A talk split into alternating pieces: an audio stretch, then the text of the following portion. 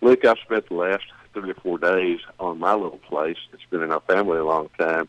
Building more brush piles. These are old cedar and live oak trees that have, have died, and I'm just building brush piles that are kind of oh, maybe a little sanctuaries for some of the uh, small game animals and birds. And tell me what I do before I do that. I scratch the ground and I plant, you know, put some acorns, maybe a pecan tree or pecans and persimmon and, and those kind of things, and put that brush on top of it and it does so it protects it once those young plants start coming up from from deer and and uh, the cattle that we raise. I, I know that you've done some stuff with brush piles as well too. Of course, you live in an area where you're kind of surrounded by some woods. Anything there that you're doing on your property that you, you're trying to improve the habitat for, say, rabbits and and even for deer because different things come up and grow up out of those brush piles that they can eat. Yeah, you know, well, you've been to where I live, Larry, to my home many times, but we live on a li- just a tad less than four acres, and a lot of people ask me why don't you uh, why don't you you know m- turn it all into lawn or whatever, but the, the the property lines, if you ever thought looked, I keep about oh probably sixty yards of just trees and brush, un, uh, understory, if you will, just leave it like it natural, if you will. There's all kind of brush out there all the way around the perimeter on two sides. Of course, we have road on the other side. This is just a little tract of land, four acres. But you would be surprised in the evening at night what comes what comes out of those woods. I mean, we've got raccoons, possums. Uh, there, the, the, there's a there's probably 300 oak trees on this four acres. Honestly, lots of oaks uh, tons of big oaks, some big oaks, uh, squirrels everywhere. But you know the brush piles, and then all you know these oaks drop a lot of limbs throughout the year, and I just yes, pile, do. I'll pile them up like you talked about, and create sanctuaries for birds too. They can get down in there. Right now, we've got a couple of Cooper's hawks that come out every. I mean, the the trees are barren right now. This is just nature but they're out there to hunt those squirrels. You know, every morning about nine o'clock, you'll hear those shrill sounds of those chicken hawks, if you will. That's what they are. And uh, and uh, there will not be a squirrel. There might be six or eight squirrels jumping through the treetops. Those hawks come up. Well, they might get breakfast, but those squirrels kind of learn what's going on. But yeah, you don't have to have a great big, whole lot of land. I guess you could call this uh, backyard habitat or whatever, but uh, you, it's amazing what happens on four acres.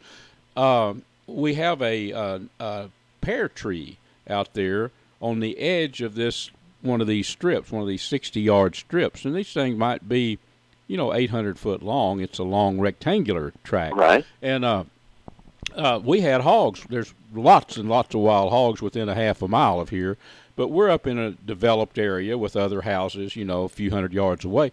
We had about a sound of about 20 hogs coming up down that strip of natural wood line there. They they followed. I looked at a, a Google Earth, and you go on down. There's some water way down there on some other property. In the summer, they when those late summer when those uh, pears were dropping, those hogs come up, and they were within well, they're right here on this four acres. So a lot can be done, and you don't necessarily have to have a great big tract of land, you know, to improve uh, habitat for wildlife. You, you're exactly right. I was kind of laughing there when you said about leaving it in a natural situation. My thoughts were it's a great way to have an area for wildlife and all those kind of good things that you can enjoy and the wild can enjoy. But I'm not much on mowing lawns, to be honest with you. Me so either. My first thought was, I own Lucas piled up those brush piles and then to mow the yard. It was just something that I do. But, you know, yep. you mentioned brush piles. I've got a property that's been in our family since the oh, middle 1800s, and it's been overgrown since way back when. And what I've done is set up all these brush piles and planted things inside of them. And what they've done too is, is it's created a place for birds to sit or to uh, to roost. And and what happens is they've been eating stuff elsewhere, different types of berries and that kind of thing, and seeds. And through their droppings, they'll deposit those things to the ground and kind of grows up from there. And then what I've done is I'm, I'm big on fertilizing native species, talking about uh, anything having to do with trees or, or shrubs or that kind of thing.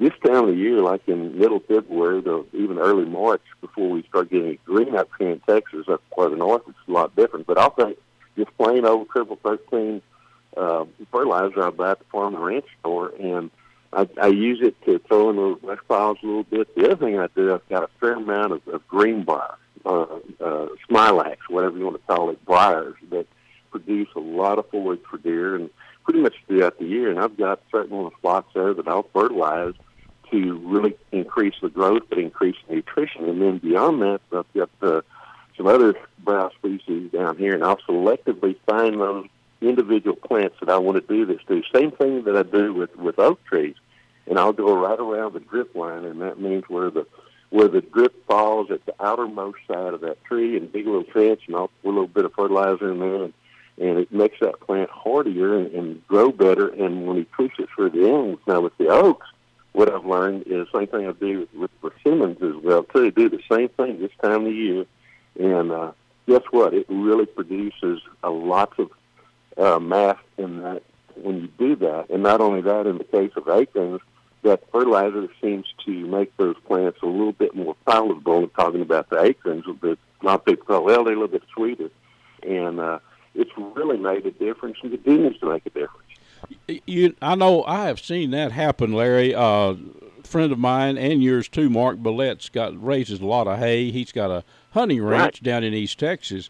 Well, uh, for years there was a little group of oaks, probably a hundred, little over a hundred yards from some heavy bedding cover. I mean, right. the briars and everything where deer bedded big time than that.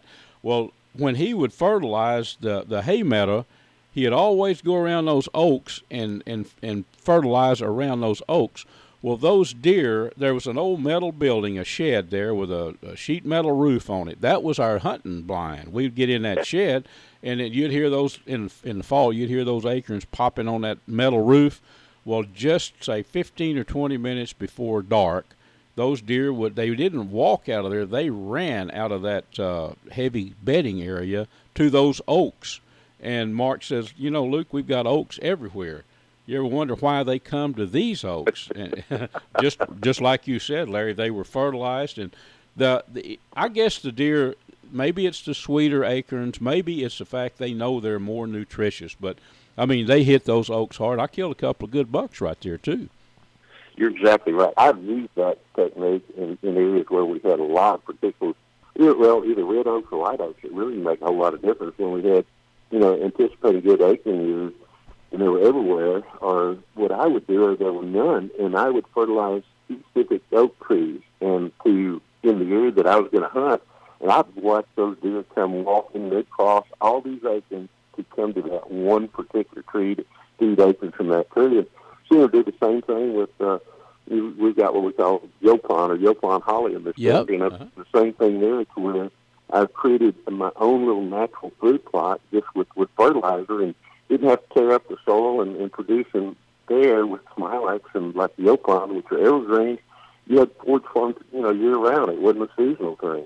Yeah, you know, uh, Larry, the the uh, the greenbrier, it, it, that is a preferred food, I guess, for deer. I, I know I've seen the browse, they browse heavy on that. I, I guess there's a lot of uh, nutrition in greenbrier.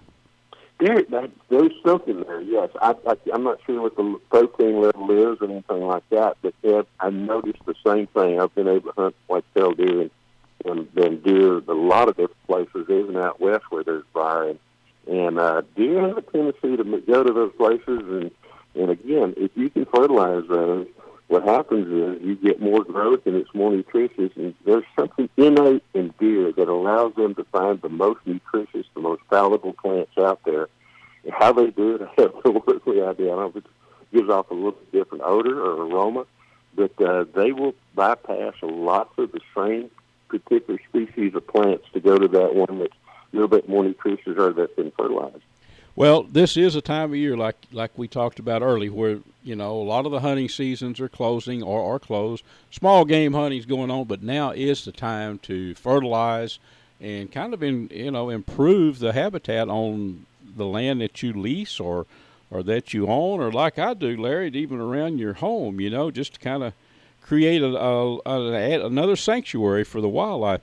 I think we are about out of time for this week's Sporting Classics Campfire Talk, Larry. But I know we uh, we're. I'm already looking forward to next week, buddy. I am too. We'll try to figure out something else we can talk to that'll be worthwhile for wildlife, but also worthwhile for us for those who, who love to watch it and to eat it